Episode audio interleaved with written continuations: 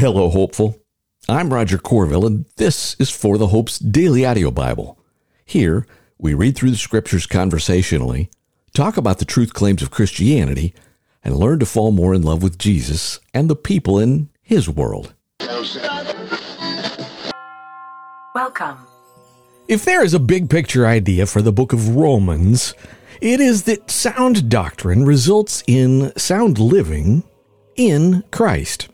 Hey, friends, I am uh, now officially off on my honeymoon, and I will be recording some of these from the road, but I just got to share if you're newer around here and it feels a little loosey goosey, well, it's because we're in kind of a unique period.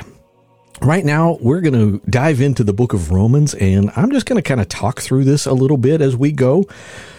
I'm going to give credit where credit is due. There is a book called The Big Idea Companion for Preaching and Teaching, and uh, it's based around the way that Haddon Robinson put things together, which was to come up with a big idea for each something. So I've got that open next to my Bible. I'm just going to be reading through the book of Romans and then we'll figure out what's next next. And long about the latter week, uh, last week of September is when I'll kind of be back to my regular format. Thank you for staying faithful with me as I'm uh, hoping to stay faithful with you. Romans chapter 1. Paul, a servant of Christ Jesus, called as an apostle and set apart for the gospel of God, which he promised beforehand through his prophets in the Holy Scriptures concerning his Son, Jesus Christ our Lord, who was a descendant of David according to the flesh, and was appointed to be the powerful Son of God according to the Spirit of holiness by the resurrection of the dead. Through him we have received grace and apostleship to bring about the obedience of faith for the sake of his name among all the Gentiles, including you, who are also called by Jesus Christ. To all who are in Rome, loved by God, called as saints, grace to you and peace from God our Father and the Lord Jesus Christ. First, I thank my God through Jesus Christ for all of you because the news of your faith is being reported in all the world. God is my witness, whom I serve with my spirit in telling the good news about his Son, that I constantly mention you, always asking in my prayers that if it is somehow in God's will, I may now at last succeed in coming to you. For I want very much to see you, so that I may impart to you some spiritual gift to strengthen you, that is, to be mutually encouraged by each other's faith, both yours and mine. Now, I don't want you to be unaware, brothers and sisters, that I often planned to come to you, but was prevented until now, in order that I might have a fruitful ministry among you, just as I have had among the rest of the Gentiles. I am obligated both to Greeks and barbarians, both to the wise and the foolish. So I am eager to preach the gospel to you also, who are in Rome. For I am not ashamed of the gospel, because it is the power of God for salvation to everyone who believes, first to the Jew, and also to the Greek. For in it the righteousness of God is revealed from faith to faith, just as it is written, The righteous will live by faith. For God's wrath is revealed from heaven against all godlessness and unrighteousness of people who, by their unrighteousness, suppress the truth. Since what can be known about God is evident among them, because God has shown it to them. For his invisible attributes, that is, his eternal power and divine nature, have been clearly seen since the creation of the world, being understood through what he has made. As a result, people are without excuse. For though they knew God, they did not glorify him as God or show gratitude. Instead, their thinking became worthless, and their senseless hearts were darkened.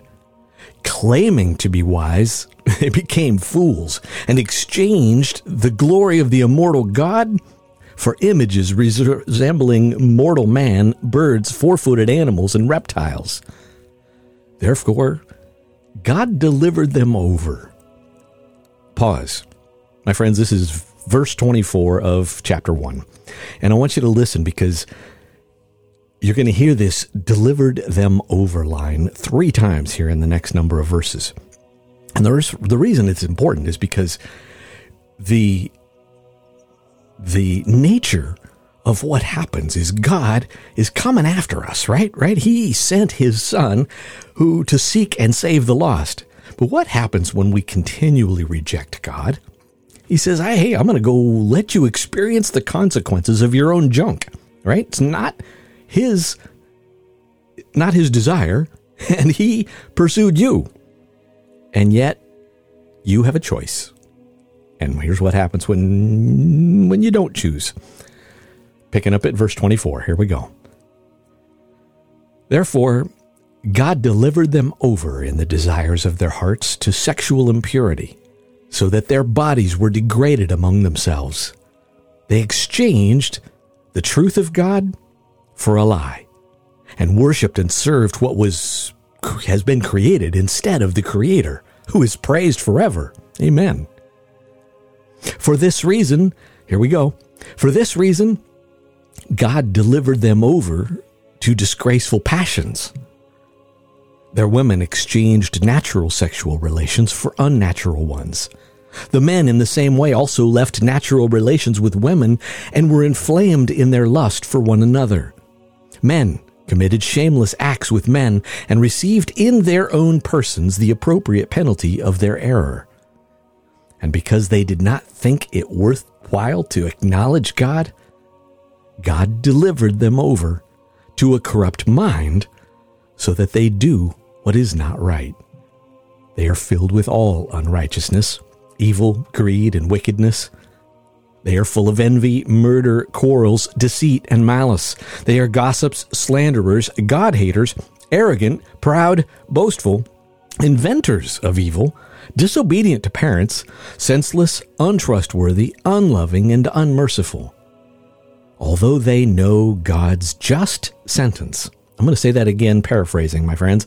Although they know God's perfectly just, perfectly fair sentence that those who practice such things deserve to die, they not only do them, but even applaud others who practice them. Therefore, chapter 2. Therefore, every one of you who judges is without excuse. For when you judge another, you condemn yourself, since you, the judge, do the same things. Now we know that God's judgment on those who do such things is based on the truth. I'm going to pause. That sounds weird, so I'm just going to I'm just going to paraphrase that. What's he talking about? We know that God's judgment is based on truth. But what is he talking about when he says, those of you who judge, right? You can't read the Bible and think that we aren't called to be discerning, to make judges, uh, judgments, right? Therefore, every one of you who judges is without excuse. For when you judge another, you condemn yourself, since you, the judge, do the same things. What he's talking about here is you elevating your moral judgment or your human righteousness over and above God, right? Meaning God's the judge, the ultimate judge. And of course, we, you and me, should be messengers of grace. All right, continuing.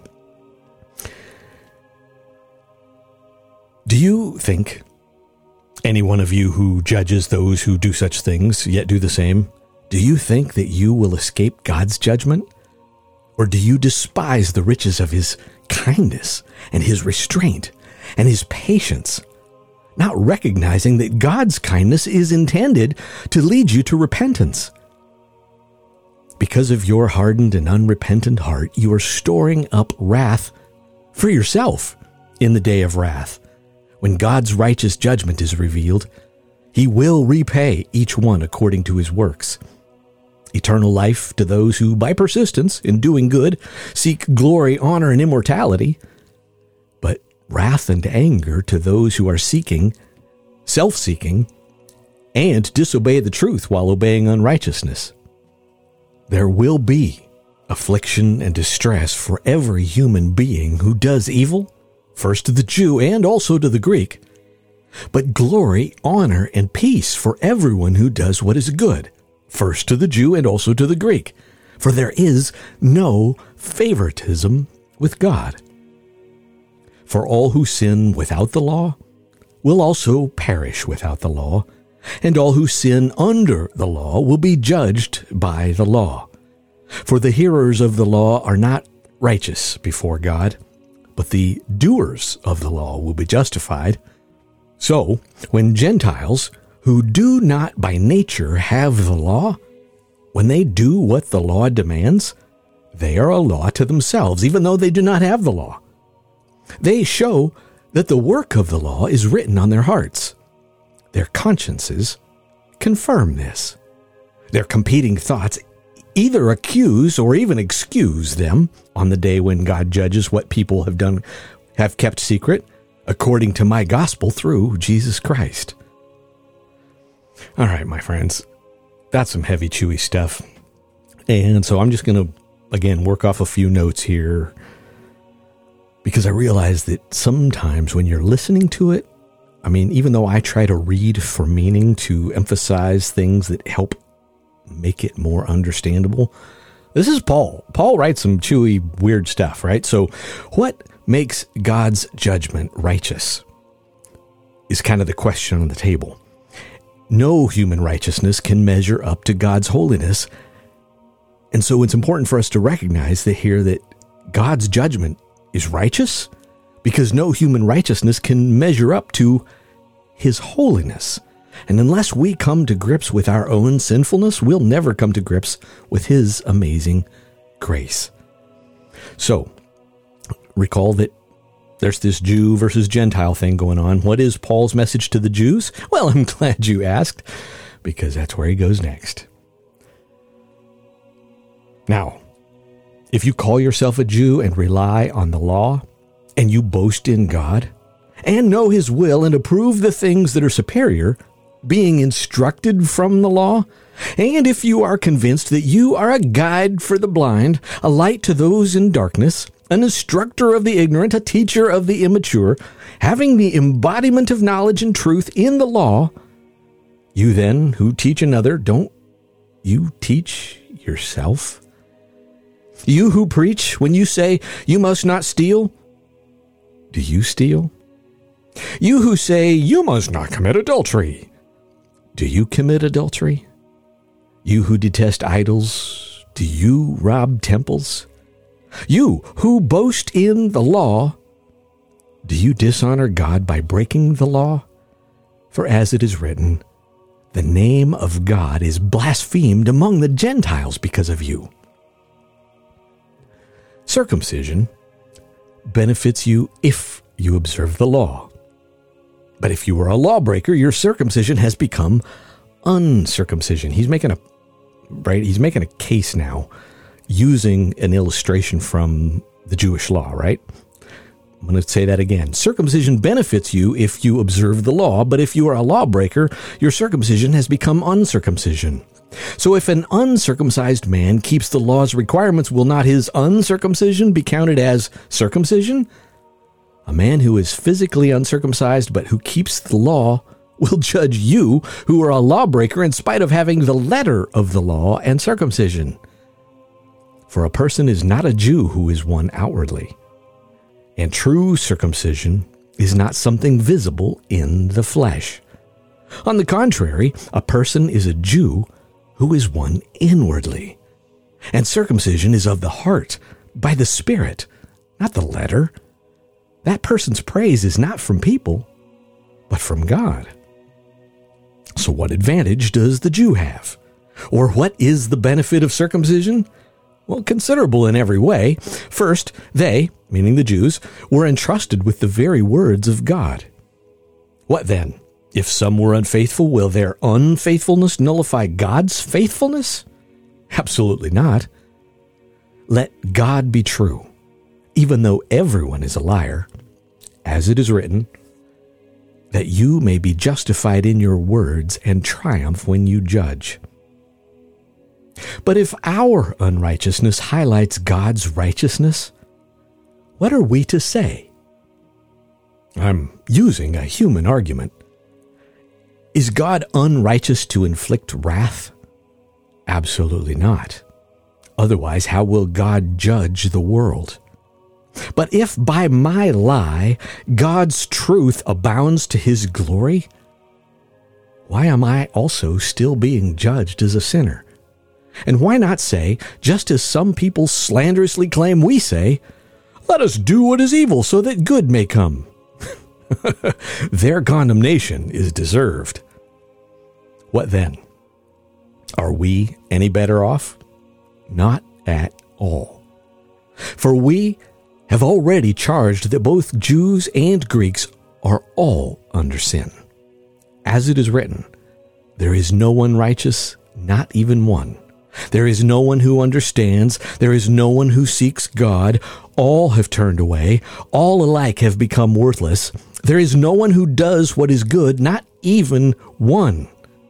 Their throat is an open grave. They deceive with their tongues. Viper's venom is under their lips, and their mouth is full of cursing and bitterness.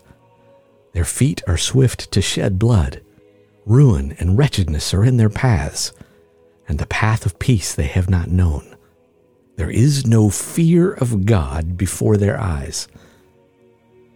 Now we know, we know that whatever the law says, it speaks to those who are subject to the law, so that every mouth may be shut and the whole world may become subject to God's judgment. For no one will be justified in his sight by the works of the law, because the knowledge of sin comes through the law. All right, we got one chapter to go. What is Paul's message to the Jews? Well, no one is righteous, and he quotes Old Testament scripture saying this, right? He's quoting their own scriptures to them. No one's righteous. No one is exempt from God's judgment. And outside of Christ, everything else is sinking sand. Okay? Continuing. But now, apart from the law, the righteousness of God has been revealed, attested by the law and the prophets. The righteousness of God is through faith in Jesus Christ to all who believe, since there is no distinction. For all have sinned, and all fall short of the glory of God. They are justified freely by His grace through the redemption that is in Christ Jesus. God presented Him as the mercy seat by his blood through faith to demonstrate his righteousness because in his restraint God passed over the sins previously committed.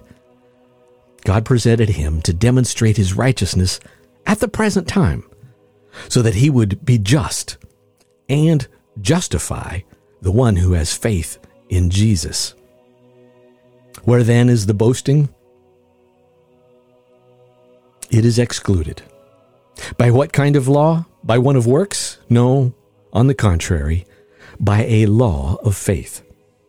For we conclude that a person is justified by faith apart from the works of the law. Or is God the God of Jews only? Is he not the God of Gentiles too? Yes, he's the God of Gentiles too, since there is one God who will justify the circumcised by faith and the uncircumcised through faith. Do we then nullify the law through faith? Absolutely not. On the contrary, we uphold the law. And that gets us up through chapter 3. Lord God, I just pray that this will just kind of sink in for us. Uh, and Lord, help me get out of the way. Lord, help us to just see. Help us to see, even by way of Paul's deep argumentation, Lord, how beautiful you are, how powerful grace is, and why we need it. And Lord, I just pray that we will be moved by the fact that your grace is greater than our sin. I love you, my friends. Amen. Amen.